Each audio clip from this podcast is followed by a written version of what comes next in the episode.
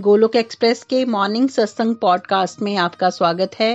Golok express में आइए, दुख दर्द भूल जाइए, एबीसीडी की भक्ति में लीन होकर नित्य आनंद पाइए। हरी हरी बोल।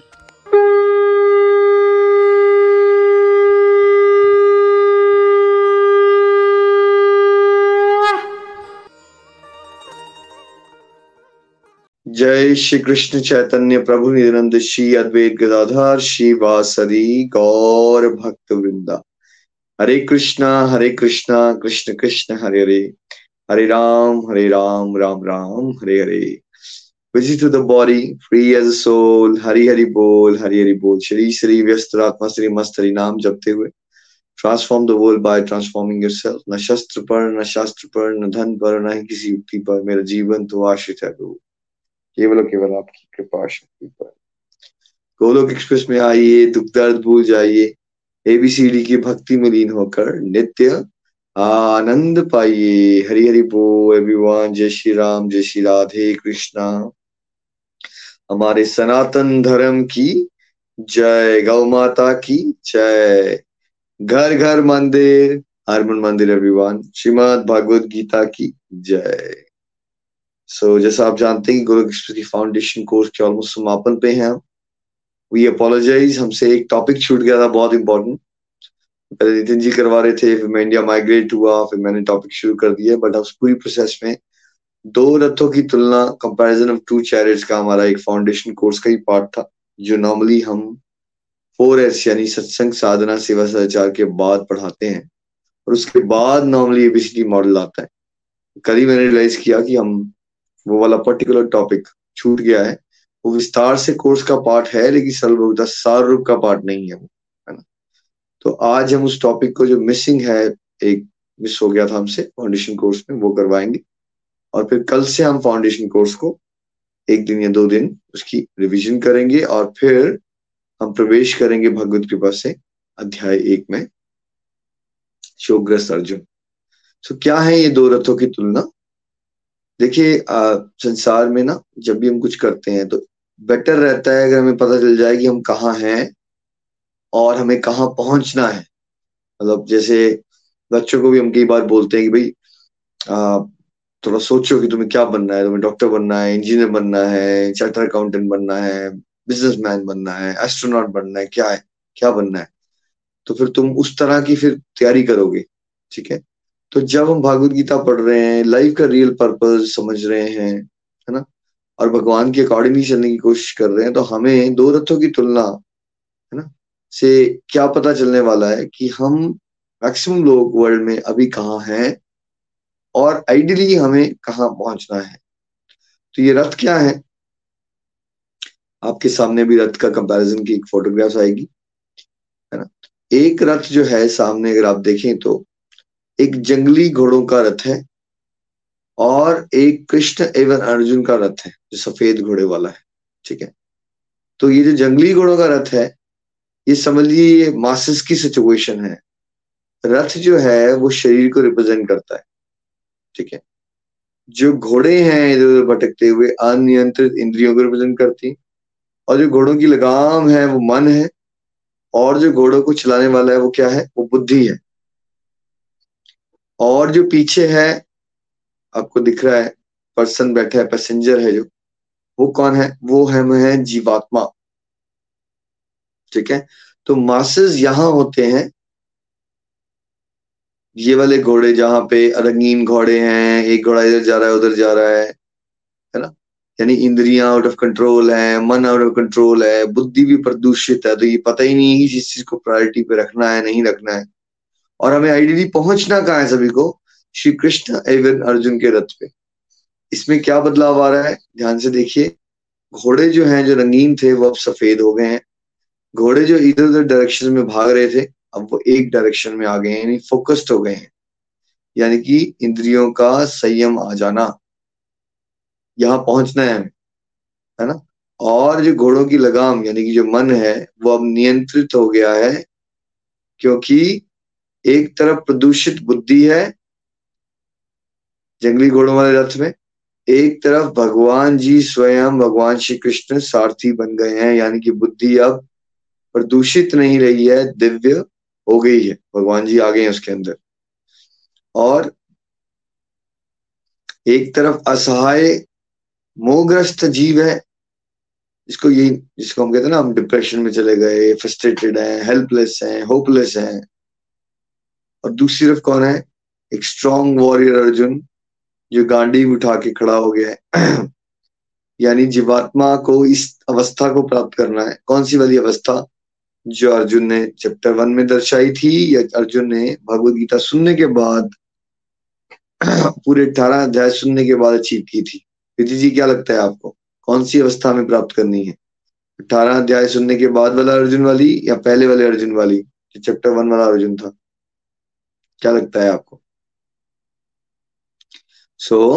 हमें कौन सी अवस्था को प्राप्त करना है?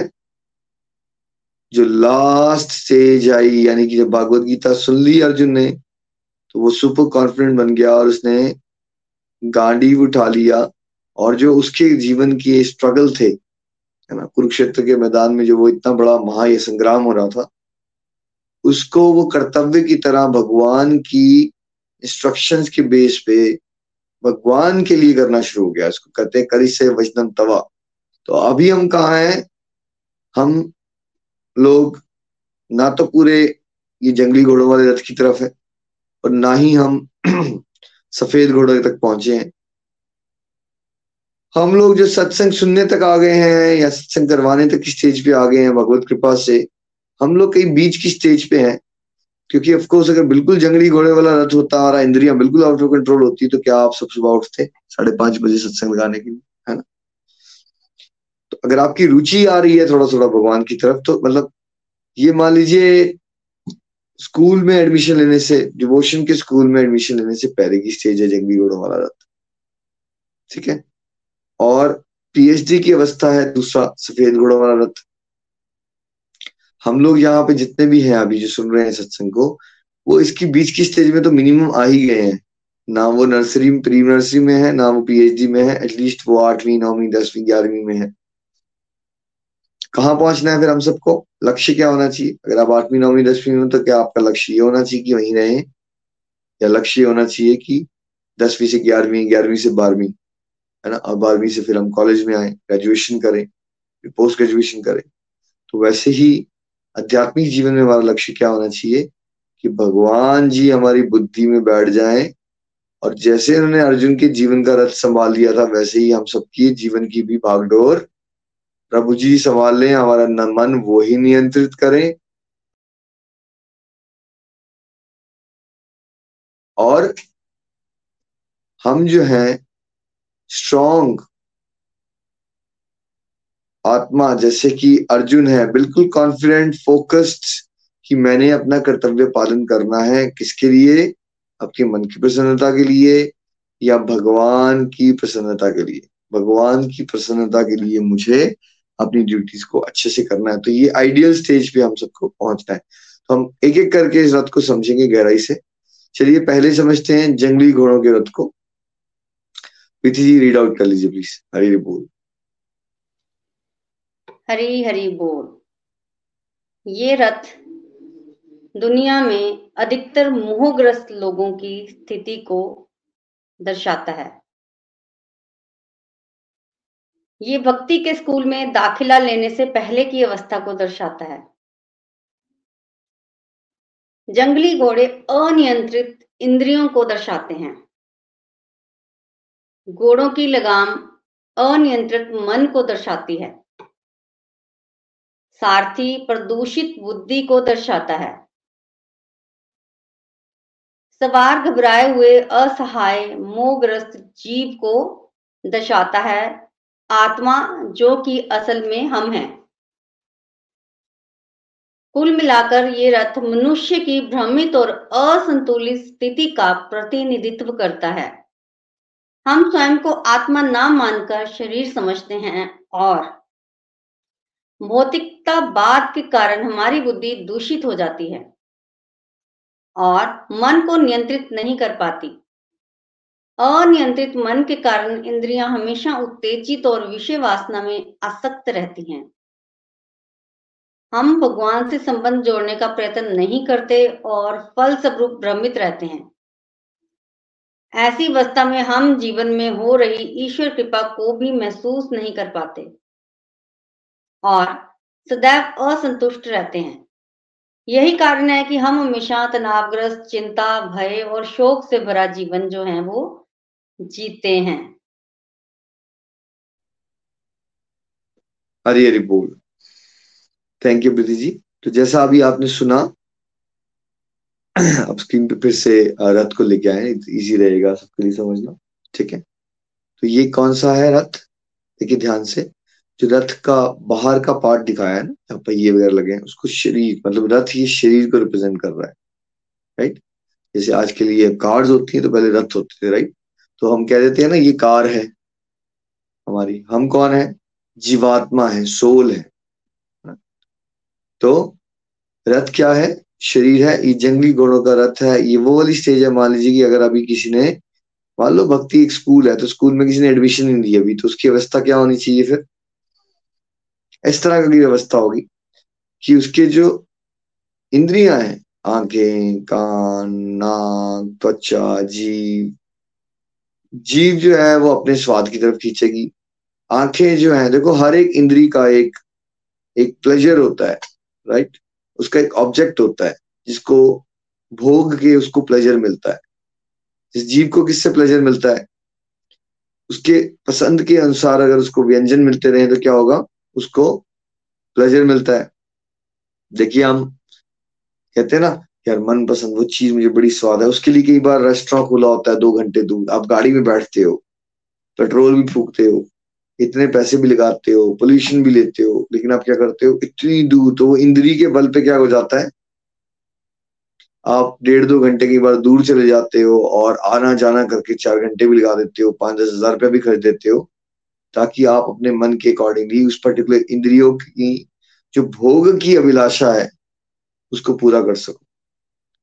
तो एक तरफ जीभ खींच रही है, आंखें क्या बोलती हैं, मुझे कुछ सुंदर देखने को मिले, है ना, ये घर जो मुझे दिख रहा है ये सुंदर लगे, है ना, ये जो मेरी गाड़ी है सबसे अट्रैक्टिव लगे, है ना, ये जो मेरी वाइफ है ये सबसे सुंदर लगे, ये जो मेरा पति है ये मुझे बहुत सुंदर दिखे, है ना, मेरे जो कपड़े हों सबसे सुंदर दिखें। और कपड़े आपने 1-2 बार पहन लिए तो वो हो सकता है उसके डिजायर हो कि वो अलग अलग चीजें पहने, 1 चीज 2 चीज 5 चीजें 10,000 चीजें, है ना। ऐसी नाक क्या चाहता है, हम सुंदर सुंदर चीजें सूंघें। तो अब जब इंद्रियां नियंत्रित नहीं होंगी तो एक अपनी डिजायर पूरा करने की तरफ से खींच रही है। कान कुछ बातें सुनना चाहते हैं जिससे उनको प्लेजर मिले, और जब हम मतलब भक्ति के स्कूल में नहीं होते तो कान को कौन सी बातें पसंद आती है, ज्यादातर केसेस में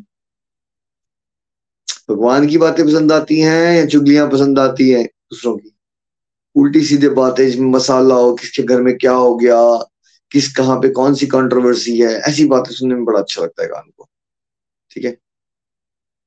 तो इस तरह से जब कोई भक्ति मार्ग में नहीं है या भगवान के रास्ते को उसने नहीं अपनाया हुआ, तो ये समझ लीजिए कि उसकी इंद्रियां सारी आउट ऑफ कंट्रोल हो रखी हैं। जैसे जंगली घोड़े हैं, जंगली घोड़े नियंत्रण के बाहर होते हैं, वैसी इंद्रियां नियंत्रण के बाहर हैं।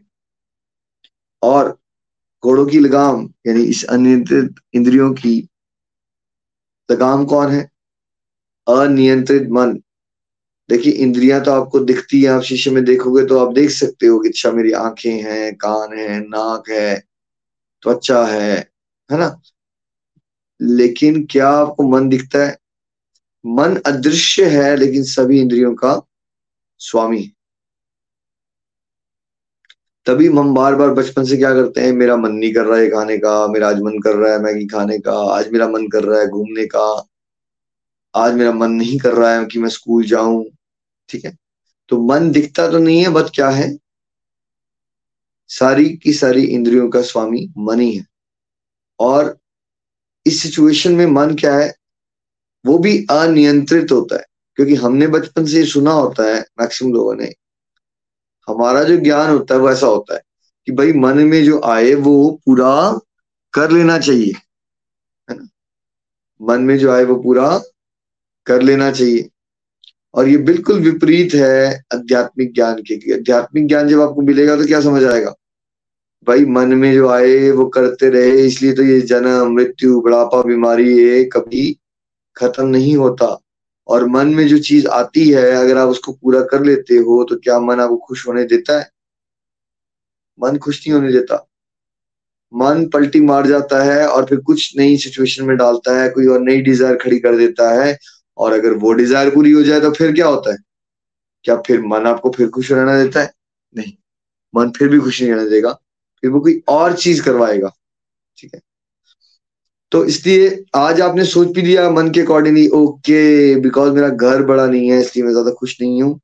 लेकिन जब घर बड़ा हो भी जाएगा तो वहां पे उसको अंदर वो कोई कमियां दिखाएगा आपको, आपका मन, या वो बोलेगा यार क्या फायदा इतने बड़े घर में मुझे अकेला रहना पड़ता है, मेरे को कोई साथ नहीं मिल रहा, है ना। जैसे लोगों को जानता हूँ इनका बड़ा हार्डवर्क करके, उन्होंने ऑस्ट्रेलिया की बात कर रहा हूँ, अच्छा खासा बड़ा घर बनाया जो इनका सपना हुआ करता था। बाद में उन्होंने जो घर बनाया वो थोड़ी आउटर लोकेशन में था, वो लोग कम होते थे, तो बाद में वो दुखी हो गए कि ओ यार इतना बड़ा घर बना के फायदा क्या हुआ, हम तो अकेले पड़ जाते हैं, ऐसा लगता है कि हम फंस गए हैं, जैसे कोई बात करने को भी नहीं मिलता। तो पहले मन ने कहा कि तुम्हें वो मस्त वाला घर बनवाना है अपने पसंद का, ठीक है, और ऑफ कोर्स ऐसा लगा कि वो करके हम खुश हो जाएंगे। लेकिन जब वहां पहुंच गए तो क्या बताया मन ने, जो चीज पाली है उसके लिए उसने प्रसन्नता जाहिर नहीं की, उसने क्या किया, अब उसको अकेलापन सताना शुरू हो गया। ऐसा है हमारा मन। देखिए अर्जुन कितनी देर से सोच रहा था कि ये लड़ाई होगी, वो सिचुएशन में न्याय दिलवाएगा द्रौपदी को भी, लेकिन जब वो चैप्टर 1 में आ रहा है तो क्या बताया जाता है, जो आप आगे समझने वाले हो, कि एकदम उसका मन पलटी मार जाता है और वो कहता है मैं बेटर हूं निहत्था रहूं, और ये मेरे जो कजन्स हैं ये बाकी सब कौरव हैं, ये मुझे निहत्था ही मार दे। ये है पावर ऑफ माइंड। जब मन नियंत्रण में नहीं होता तो क्या होगा, एक झटके में वो कुछ भी कर सकता है। और जो मन है उसका सारथी कौन है इस उदाहरण में? प्रदूषित बुद्धि।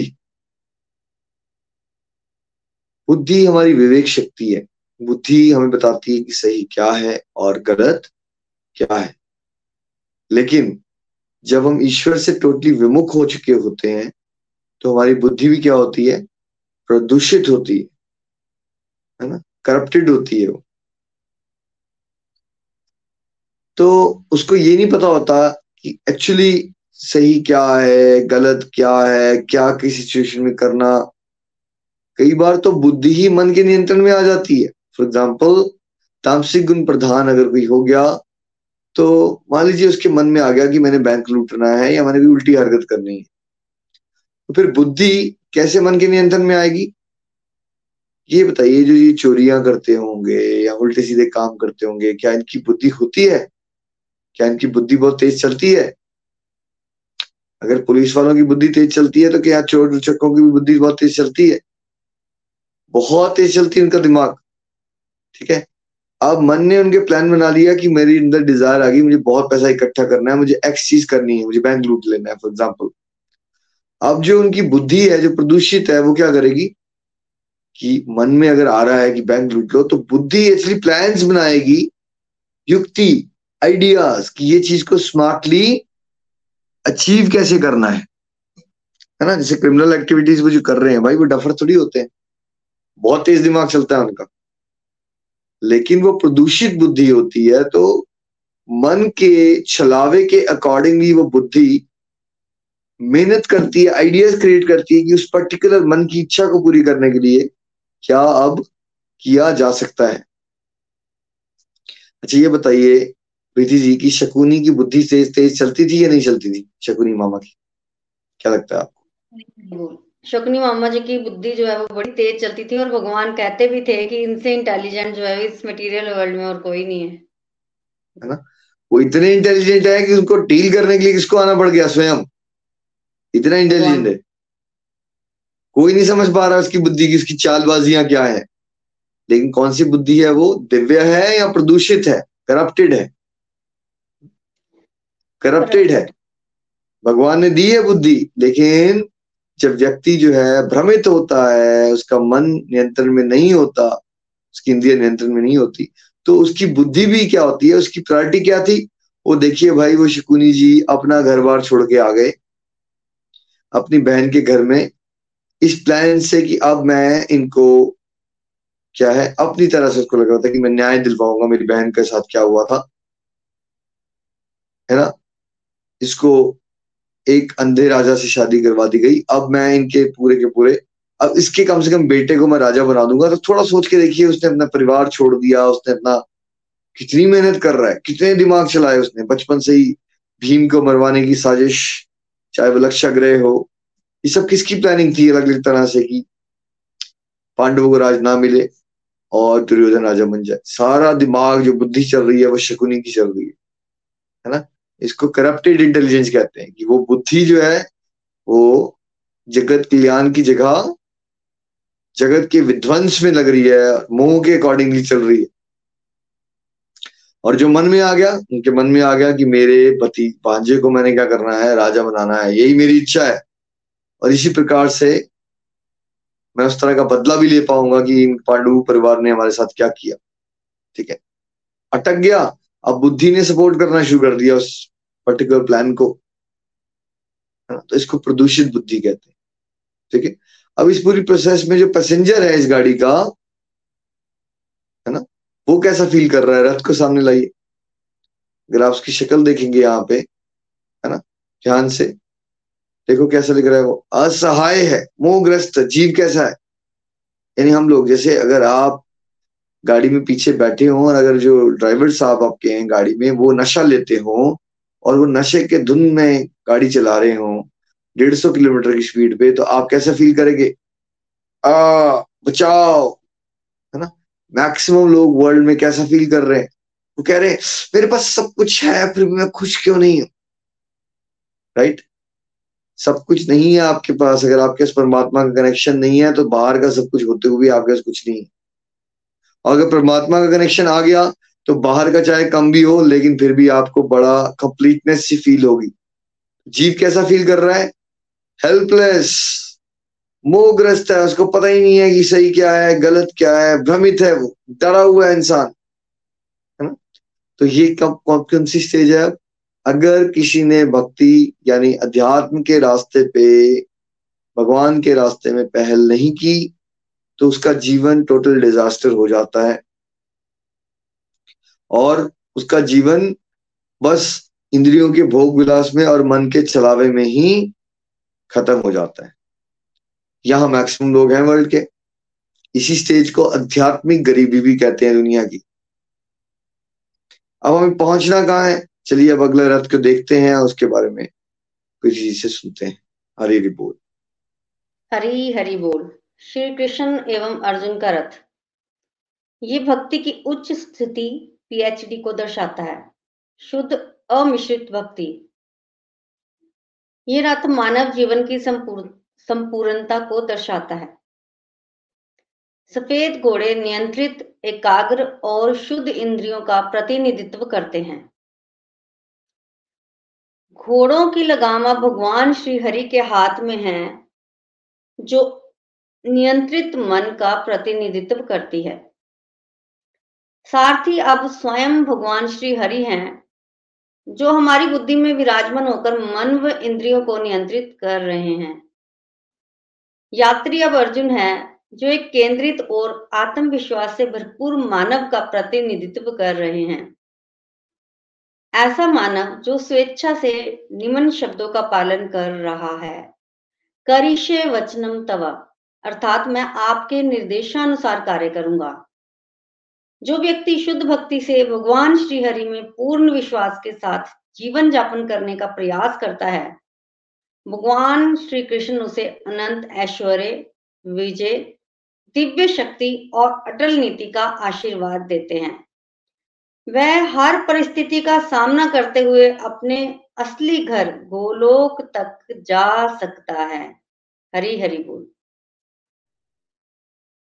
है ना। तो अब हम दूसरे रथ को देखेंगे जो परफेक्शन की स्टेज है, भगवान श्री कृष्ण अर्जुन वाला रथ, है ना।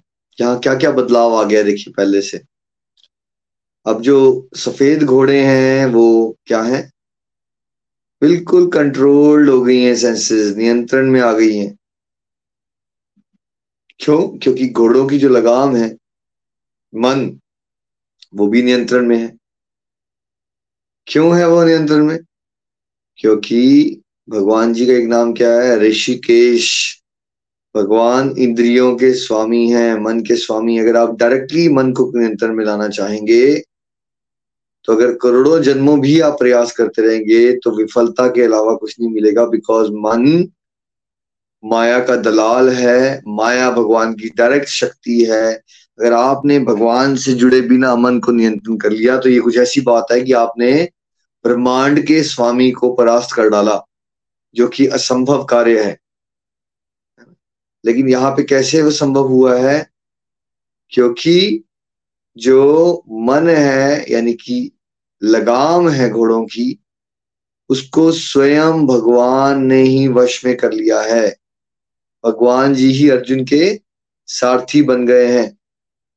इसका तात्पर्य हमारे लिए क्या है? सारथी बनना, भगवान जी का हमारी बुद्धि में प्रवेश करना, और हमारी बुद्धि जो है प्रतिशत में धीरे धीरे धीरे क्या होगा, करप्शन घटना शुरू हो रही है, पोल्यूशन घट रहा है, और भगवान जी आ रहे हैं उसमें। ठीक है। और अल्टीमेटली अब क्या हुआ देखिए, बाहर जो पहले असहाय आत्मा थी वो क्या हुआ, अब वो स्ट्रॉन्ग कॉन्फिडेंट अर्जुन बन गया है, जिसको एग्जैक्टली पता है कि मुझे क्या करना है। कोई कंफ्यूजन नहीं है। बाहर की परिस्थितियां, अगर आप थोड़ा सा कंपैरिजन वाला फोटो लाएं, बाहर की परिस्थितियां बदल नहीं रही हैं। पहले वाले रथ में भी बाहर कुरुक्षेत्र का मैदान ही है, यानी कि बाहर की सिचुएशन सेम है, और दूसरे वाले रथ में भी बाहर की सिचुएशन सेम है।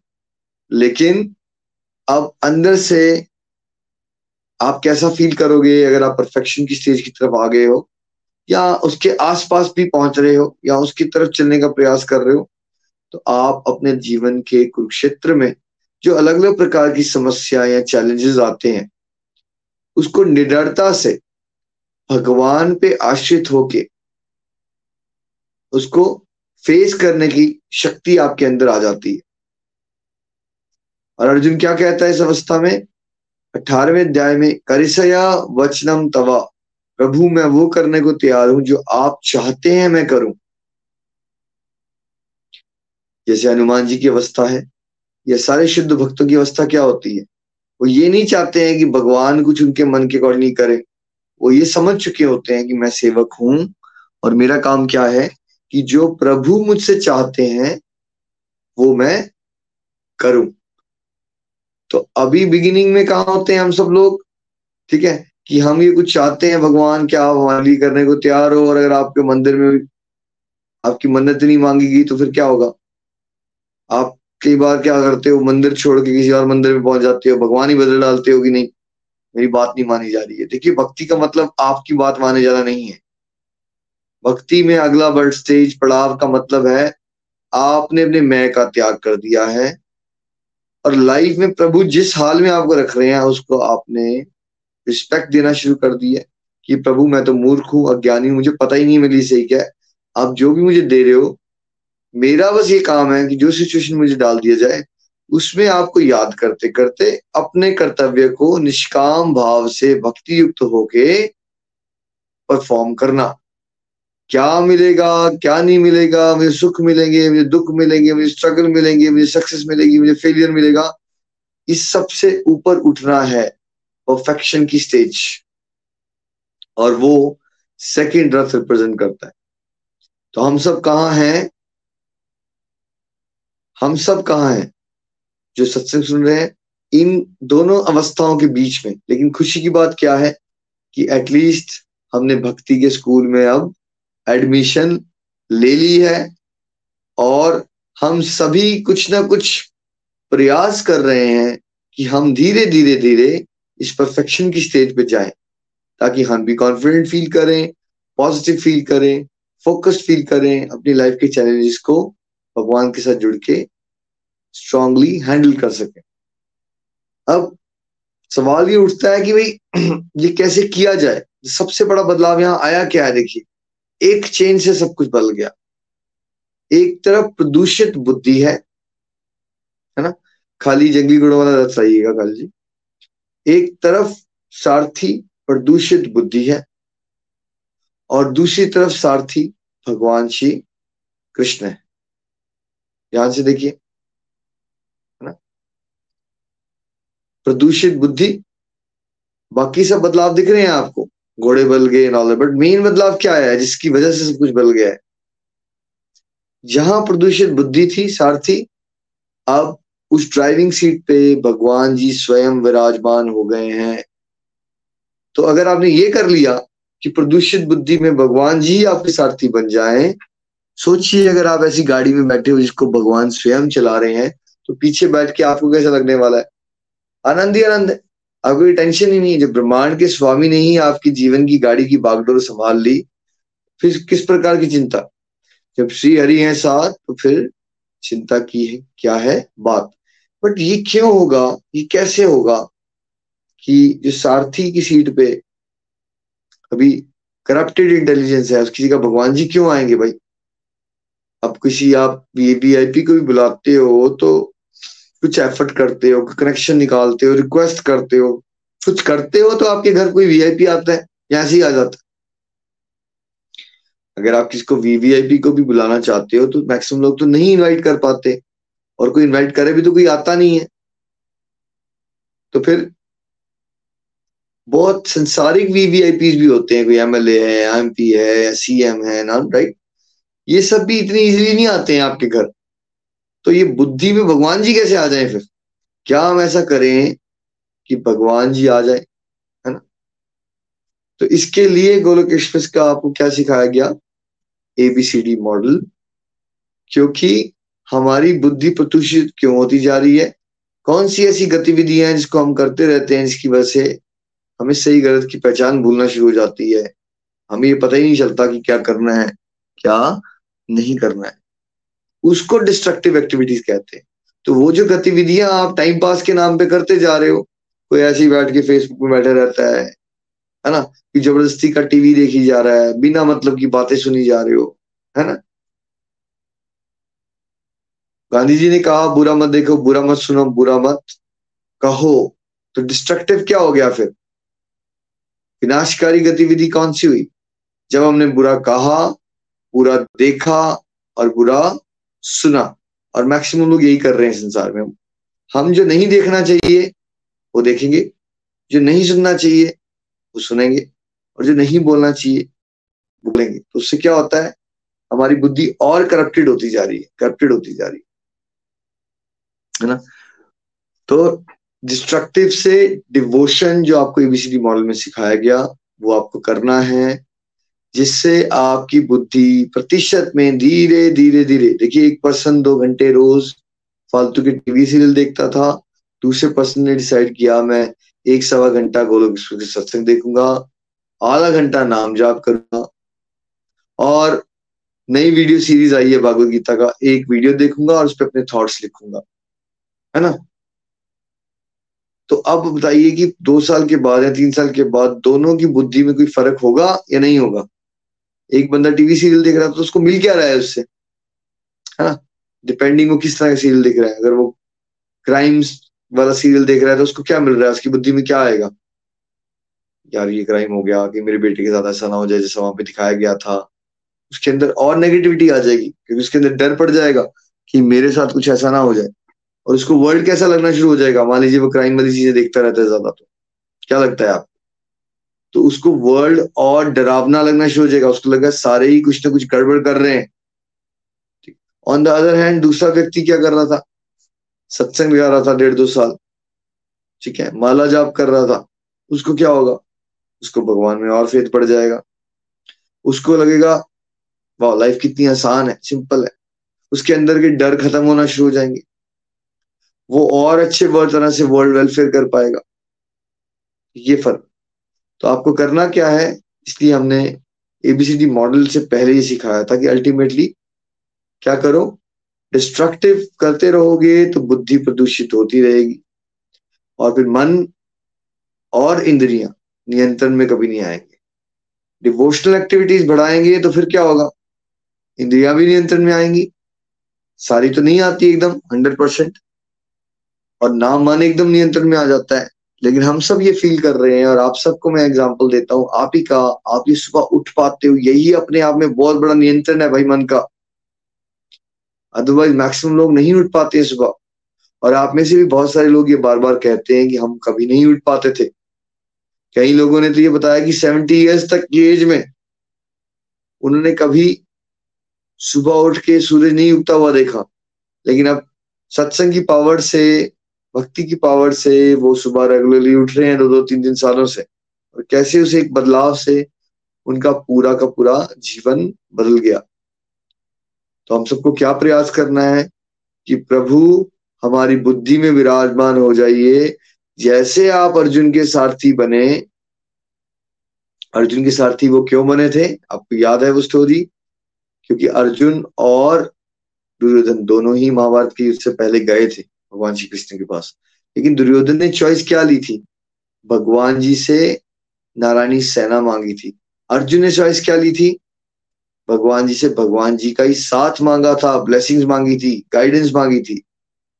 तो हमें क्या करते रहना है, अगर हम भी चाहते हैं बुद्धि में भगवान जी हमारे विराजमान हो जाए, भगवान जी से प्रायोरिटी, भगवान जी का साथ, ब्लेसिंग, नो प्रायोरिटी की चीजें होंगी या नहीं होंगी, प्रभु आप जिस हाल में रखोगे हम खुश रखेंगे रहेंगे, बट आप अपना आशीर्वाद बनाए रखना।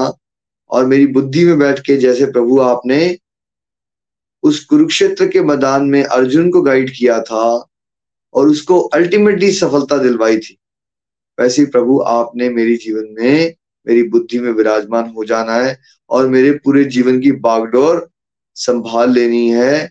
और जैसे हम चैप्टर 2 में समझेंगे, 7वें श्लोक में अर्जुन ने कहा, प्रभु मैं भ्रमित हूं, कंफ्यूज हूं, मुझे नहीं पता मेरे लिए सही क्या है गलत क्या है, आप ही मेरे मार्गदर्शक गुरु बन जाइए और मुझे उपदेश दीजिए। ये भावना रहनी चाहिए, ये प्रार्थना चलते रहनी चाहिए, और साथ साथ में इस विनम्र प्रार्थना के साथ साथ स्पिरिचुअल एक्टिविटीज बढ़ाते रहिए। तो वो जो प्रदूषित बुद्धि है वो धीरे धीरे क्या होगा, भगवान जी उसमें आएंगे, मन नियंत्रण में होगा, इंद्रिय नियंत्रण में होगी। और आप कैसा फील करोगे, आप कैसा फील करते हो, वो इस बात पे डिपेंड करता है। इस बात पे डिपेंड नहीं करता है कि आजकल कितने पैसे हैं, आपके रिश्ते कितने अच्छे हैं, आपकी गुड लुक्स हैं या नहीं, आपके कपड़े कैसे हैं, इस बात पे निर्भर नहीं करता है। ये इस बात पे निर्भर करता है कि आपकी बुद्धि में कितने प्रतिशत में परमात्मा विराजमान हो गए हैं, है ना।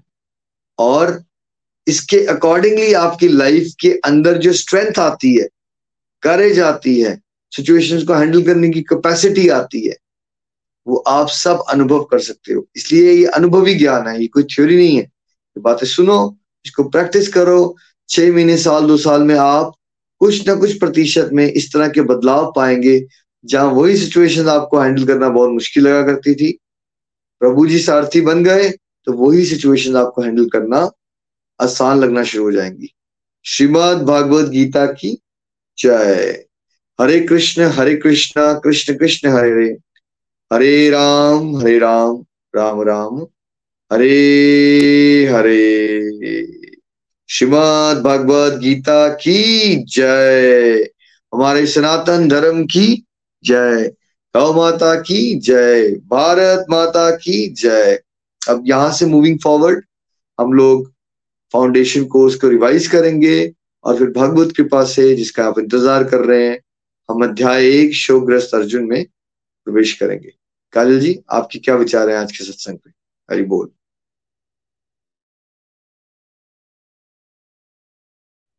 काजल जी, आपकी आवाज नहीं आ रही।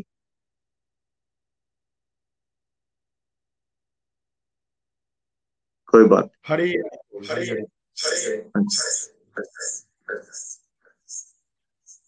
हरी हरी बोल। अभी आवाज आ रही है, आवाज आ रही है।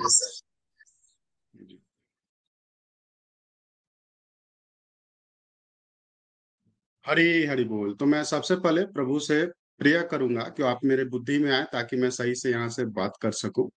तो हरे कृष्णा कृष्णा कृष्णा हरे हरे, हरे Ram Ram Ram Hare Hare. Thank you very much Nikhil ji, ये बहुत ही यूनिक मॉडल आपने ये हमें बताया है। और जब से मैं गोलोक एक्सप्रेस से जुड़ा हूँ तब से मैं बिल्कुल इस पे काम कर रहा हूँ, और जितने भी यूनिक मॉडल आपने बताया है उसमें ये बड़ा ही इम्पोर्टेंट है। और सिर्फ एक चीज की अगर लर्निंग में देता हूँ तो मेरा पूरा जीवन ही बदल जाता है। तो सबसे पहले मैंने क्या इस रथ की तुलना से अनुभव किया कि ये जो हमारा मन है इस तरह से बिहेव करता है। अगर मैं पहले क्या मैं देख रहा था कि पहले मैं टीवी देखता था तो उसमें दो चीज दिखाती थी, एक तो जितने भी नेगेटिव न्यूज हैं और कई सारे जो है ना स्पेसिफिक सीरियल होते थे जो हमेशा आपको जो है ना निगेटिव मर्डर करना जैसे और कैसे इन्वेस्टिगेशन हो रहे हैं। फिर अगर आप न्यूज चैनल देखते हैं तो दो देशों में कैसे लड़ाई छिड़ने वाली है। तो हमेशा ऐसा लगता है ना कि जीवन में पता नहीं क्या होगा, अनसर्टेनिटी आ जाती थी। तो इस तरह से मैंने जब ये मॉडल देखा तो मैंने कहा बिल्कुल देखिए ये जो है ना मैं अपने आंखों से इंद्रियों से क्या देख रहा हूँ उसके अनुसार मेरी थिंकिंग होते जा रही है और उस हिसाब से मेरा व्यवहार फिर आगे में बदलते जाता है। फिर ऐसा लगता है कि फ्रस्ट्रेशन होती है, अब क्या होगा, अनसर्टेनिटी। तो इस चीज को मैंने कर्टेल किया। फिर मैंने टीवी सीरियल जो है ना डिवोशनल एक्टिविटी देखना शुरू किया, लिमिटेड किया, और इस तरह से मेरा बिल्कुल क्लियरिटी हो गई कि अगर आप जरा सा भी अपने मन को ढील देते हैं ना तो ये जो मन जो हमारा इंद्रियां है ना हाथ नाक कान मुंह तो ये अपने दिशा में जाता है, उसको जो मर्जी होता है वही करता है। एक बार मैंने निखिल जी से ये भी पूछा था कि क्यों ना ये मन ही नहीं होता तो कितना अच्छा होता है, ये सारे इंद्रिय जो है ना सही से सहम होते। तो बिल्कुल उन्होंने यही मुझे गाइड किया कि जब ये हमने शरीर लिया है ना तो ये इंस्ट्रूमेंट की तरह है, तो जब ये इंद्रियों से आप यूज करोगे तो वो एक मन के द्वारा ही आपके पास वो जो है ना जैसे वायर होती है तो उस तरह से ही ट्रांसलेट हो करके वो जो फीलिंग्स है वो आपके पास आती है। तो बहुत ही दिव्य अनुभव हुए। और इसके बाद मैंने कई सारे अपने प्रैक्टिस को चेंज किया और इस तरह से मैं धीरे धीरे प्रयास कर रहा हूँ कि मेरे बुद्धि में भगवान बैठे। और फिर उस तरह से कोई भी अगर डिसीजन लेना हो तो कैसे शास्त्रों में बताए गए हैं, कैसे प्रभु ने गाइड किया, क्योंकि हम यहाँ पे गोलोक एक्सप्रेस कई सारे स्क्रिप्चर पढ़ते हैं जहाँ पे उनके टेक्स्ट बिल्कुल वर्ड बताए जाते हैं। तो हर परिस्थिति में कैसे गाइड किया जाता है तो वैसे ही हम भी अपने दुनिया में जो है ना और अपने जीवन में उसको इम्प्लीमेंट कर सके, इस तरह से मैंने प्रयास किया है। और बिल्कुल अपने सारे इंद्रियों को संयमित करते हुए जितना उसका जरूरत है ना जीवन यापन के लिए उतना यूज करना, उससे एक्सेसिव नहीं करना। अगर देखना है तो आप ये हम आंखों से ये ना देखते रहे कि मतलब कितना किसका क्या प्रॉपर्टी है। अगर मुंह से बात करनी है तो तुलना करना, क्रिटिसाइज करना, तो उससे हम क्या देख रहे हैं कि उससे हमें शांति नहीं मिल रही और हमारा मन अशांत हो जा रहा है। तो इस तरह से सत्संग रेगुलर सुन करके उस चीज को मैंने धीरे धीरे कन्वर्ट करने की कोशिश किया है। और इस तरह से दो रथों की तुलना बहुत ही मतलब मेरे लाइफ में तो गेम चेंजर की तरह साबित हुआ है। और धीरे धीरे मैं प्रयास कर रहा हूँ कि प्रभु मेरे बुद्धि में आए और मैं शांत मन से हर डिसीजन को ले पाता हूँ और बिल्कुल फोकस रहता हूँ अपने काम पे, कंसंट्रेटेड रहता हूँ कि जो मुझे गोल मिला है इस तरह से। और सारे जो आसपास के जो निगेटिविटी इन्वायरमेंट है उससे अपने आप को विरक्त कर करके जो हमारा फोकस है उस पे अपना 100% समय प्लानिंग दे करके एक्सिक्यूट करने की कोशिश करता हूँ। तो थैंक यू निखिल जी, बहुत बहुत आभार आपका ये जो है ना दो रथों की तुलना हमें देने के लिए। और थैंक यू प्रीति जी, आपने भी बड़ी अच्छी ढंग से जीतेंगे। हरी हरि बोल। हरे कृष्णा कृष्णा कृष्णा हरे हरे, हरे राम राम राम हरे। जय श्री कृष्ण। थैंक यू काल जी, बहुत प्यारी सेवाएं आप कर रहे हैं और आपके जीवन में बड़े प्यारे प्यारे परिवर्तन हमने पाए हैं। ऐसी जो हमें सुन रहे हैं अगर आप लोग भी ये बताई गई बातों को अपने जीवन में उतारेंगे तो कुछ ना कुछ बदलाव बहुत ही जल्दी भगवत कृपा से आप भी अनुभव करेंगे। फोकस की बात आप देखिए, फोकस बहुत इंप्रूव हो जाता है हमारा, क्योंकि हम नेगेटिव थॉट प्रोसेस में पढ़ते ही नहीं, क्या मिलेगा नहीं मिलेगा, हम भगवान पे डिपेंड हो जाते हैं और हमें समझ आ जाता है हमारा काम है काम करना, बाकी जो होना है वो देखी जाएगी। Do your best and leave the rest, और उस कॉन्फिडेंस के साथ कि प्रभु हमारे साथ हैं, आगे बढ़ते रहिए। चलिए हम चलते हैं खुशी जी और रोशनी जी के पास, और बहुत ब्यूटीफुल सिस्टर्स हैं ये, डिवाइन सिस्टर्स, इनसे हम सुनेंगे प्यारा सा भजन। हरि बोल। हरी हरि बोल। हरी हरि बोल। हरे कृष्णा कृष्णा कृष्णा कृष्णा हरे हरे, हरे राम राम राम हरे हरे। आज का सत्संग बहुत ही प्यारा, thank you so very much Nikhil ji, Preeti ji, Nitin ji. आज हमने जो है कंपैरिजन ऑफ टू चैरियट्स जो है उसको सुना, और ये बहुत ही ब्यूटीफुल जो टॉपिक है, इसको जानकर ही मुझे बेसिकली समझ आया कि हमारा मन कैसे बिहेव करता है, और हमें जो है वो बुद्धि में भगवान जी को बिठा के जो है वो मन को कंट्रोल कैसे करना है।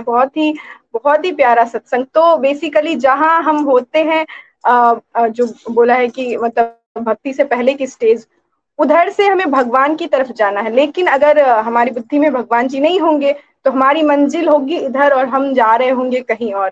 तो बहुत ही प्यारा सत्संग। तो हम अब जो है अपने भजन की ओर चलते हैं। Thank you so very much. Hari Hari बोल, हरी हरि बोल। हो अनमोल तेरा जीवन यूं ही गवा रहा है, अनमोल तेरा जीवन यूं ही गवा रहा है, अनमोल तेरा जीवन यूं ही गवा रहा है, किस ओर तेरी मंजिल हो, किस ओर तेरी मंजिल, किस ओर जा रहा है, अनमोल तेरा जीवन यूं ही गवा रहा है, अनमोल तेरा जीवन यूं ही गवा रहा है, सपनों की नींद में ही ये रात ढल न जाए, पल भर का क्या भरोसा कहीं जा निकल न जाए, सपनों की नींद में ही ये रात ढल न जाए, पल भर का क्या भरोसा कहीं जा निकल न जाए, गिनती की है ये सांसें यूं ही लुटा रहा है, गिनती की है ये सांसें यूं ही लुटा रहा है, किस ओर तेरी मंजिल हो, किस ओर तेरी मंजिल, किस ओर जा रहा है, अनमोल तेरा जीवन यूं ही गवा रहा है, अनमोल तेरा जीवन यूं ही गवा रहा है, जाएगा जब यहाँ से कोई न साथ देगा, इस हाथ जो दिया है उस हाथ जाके लेगा, जाएगा जब यहाँ से कोई न साथ देगा, इस हाथ जो दिया है उस हाथ जाके लेगा, कर्मों की है ये खेती फल आज पा रहा है, कर्मों की है ये खेती फल आज पा रहा है, किस ओर तेरी मंजिल हो, किस ओर तेरी मंजिल, किस ओर जा रहा है, अनमोल तेरा जीवन यूं ही गवा रहा है, अनमोल तेरा जीवन यूं ही गवा रहा है, ममता के बंधनों ने क्यों आज तुझको घेरा, सुख में सभी है साथी कोई नहीं है तेरा, ममता के बंधनों ने क्यों आज तुझको घेरा, सुख में सभी है साथी कोई नहीं है तेरा, तेरा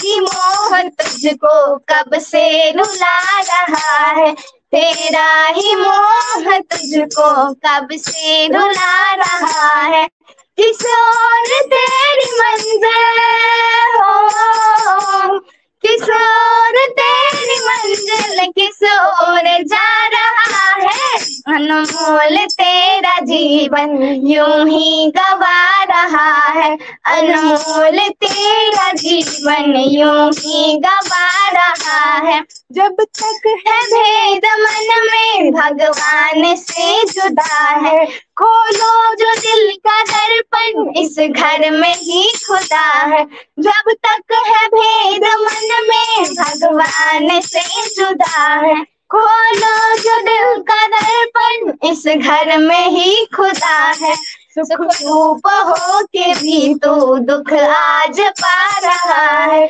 सुख रूप हो के भी तो दुख आज पा रहा है, किस ओर तेरी मंजिल हो, किस ओर तेरी मंजिल, किस ओर जा रहा है, अनमोल तेरा जीवन यूं ही गवा रहा है, अनमोल तेरा जीवन यूं ही गवा रहा है, किस ओर तेरी मंजिल, किस ओर तेरी मंजिल, किस ओर जा रहा है, अनमोल तेरा जीवन यूं ही गवा रहा है, अनमोल तेरा जीवन यूं ही गवा रहा है, अनमोल तेरा जीवन यूं ही गवा रहा है। हरी हरि बोल, Hari Hari. Thank you Roshni ji and Khushi बेटा, बिल्कुल बहुत प्यारा भजन आपने हमें सुनाया, बहुत प्यारी लाइंस थी कि हम सबका जीवन कितना अनमोल है, बट हम कहीं ना कहीं अज्ञानता में ऐसे ही उसको वेस्ट कर देते हैं। सो ब्लेसिंग्स हम सब पे बनी रहे भगवान जी की। और अब कल के सेशन में हम फाउंडेशन कोर्स को रिवाइज करेंगे। जितने भी डिवोटीज अपने लिए प्रेयर्स करवा रहे हैं वो जरूर रिक्वेस्ट कर सकते हैं, और जो बाकी डिवोटीज हैं कृपया हमेशा, अगर हम में से कोई इसी से भूल भी जाइए कहना, बट आप जो कंप्लीट हेल्थ हैप्पीनेस के लिए अपनी फैमिली फ्रेंड्स में कुछ भी हुआ है उसके लिए प्रेयर्स करवाना चाहें चैट बॉक्स में लिख सकते हैं। और बाकी सभी गोलोकियंस एटलीस्ट ये सेवा करें कि कुछ ना कुछ अपनी माला डेडिकेट कर रहे हैं, उससे आपका जो स्वार्थ है, स्वार्थ भाव होता है कि मैं हरिनाम भी करूंगा तो अपने लिए करूंगा, जाएगा प्रभु हम हरिनाम भी करेंगे, जगत कल्याण के लिए करेंगे ताकि सबका भला हो सके, है ना। तो कुछ ना कुछ अपनी माला डेडिकेट जरूर किया कीजिए उन लोगों के लिए जो प्रार्थना करवाना चाहते हैं, है ना। सो आज के लिए हम इतना ही रखेंगे। श्रीमद् भागवत गीता की जय। हरे कृष्ण कृष्ण कृष्ण हरे हरे, हरे राम राम राम हरे हरे। 10 अक्टूबर को एकादशी के पावन दिन पर बी पॉजिटिव नाम की नई वीडियो सीरीज आ रही है, हर मंगलवार को सुबह 10 बजे। तो एक वीडियो होगा 5 से 8 मिनट का, है ना। ये होलिस्टिक एजुकेशन के टॉपिक्स हैं, ये आपके फ्रेंड्स किसी भी फेथ को बिलोंग करते हैं उनको भेजे जा सकते हैं, बिकॉज ये केवल peace, happiness, stress management, time management, इस तरह के टॉपिक्स रहेंगे, है ना। और एवरीडे 4 PM सुनो समझो जियो गीता की वीडियोस आ रहे हैं। I hope you are enjoying them, और आगे प्लीज उसको शेयर करके सेवा कीजिए। दूसरा, एवरी संडे सुबह 10 बजे, थर्सडे सुबह 10 बजे एक 1 मिनट का वीडियो आ रहा है। वो सीरीज इसलिए बनाई गई है ताकि कोई ये ना कहे कि हमारे पास अब 2 मिनट भी नहीं है, समाज में लोग ऐसे हैं। तो एटलीस्ट उनको शेयर कीजिए और प्रचार प्रसार में योगदान दीजिए। हरि बोल, हरे कृष्णा कृष्ण कृष्ण हरे हरे, हरे राम राम राम हरे हरे। प्रिय सोल हरि हरि बोल, हरि हरि बोल। घर घर मंदिर, हर मंदिर। गोलोक एक्सप्रेस से जुड़ने के लिए आप हमारे ईमेल एड्रेस info@golokexpress.org द्वारा संपर्क कर सकते हैं, या हमारे व्हाट्सएप या टेलीग्राम नंबर 701-802-6821 से भी जुड़ सकते हैं। आप हमसे फेसबुक पेज और यूट्यूब के माध्यम से भी जुड़ सकते हैं। हरी हरी बोल।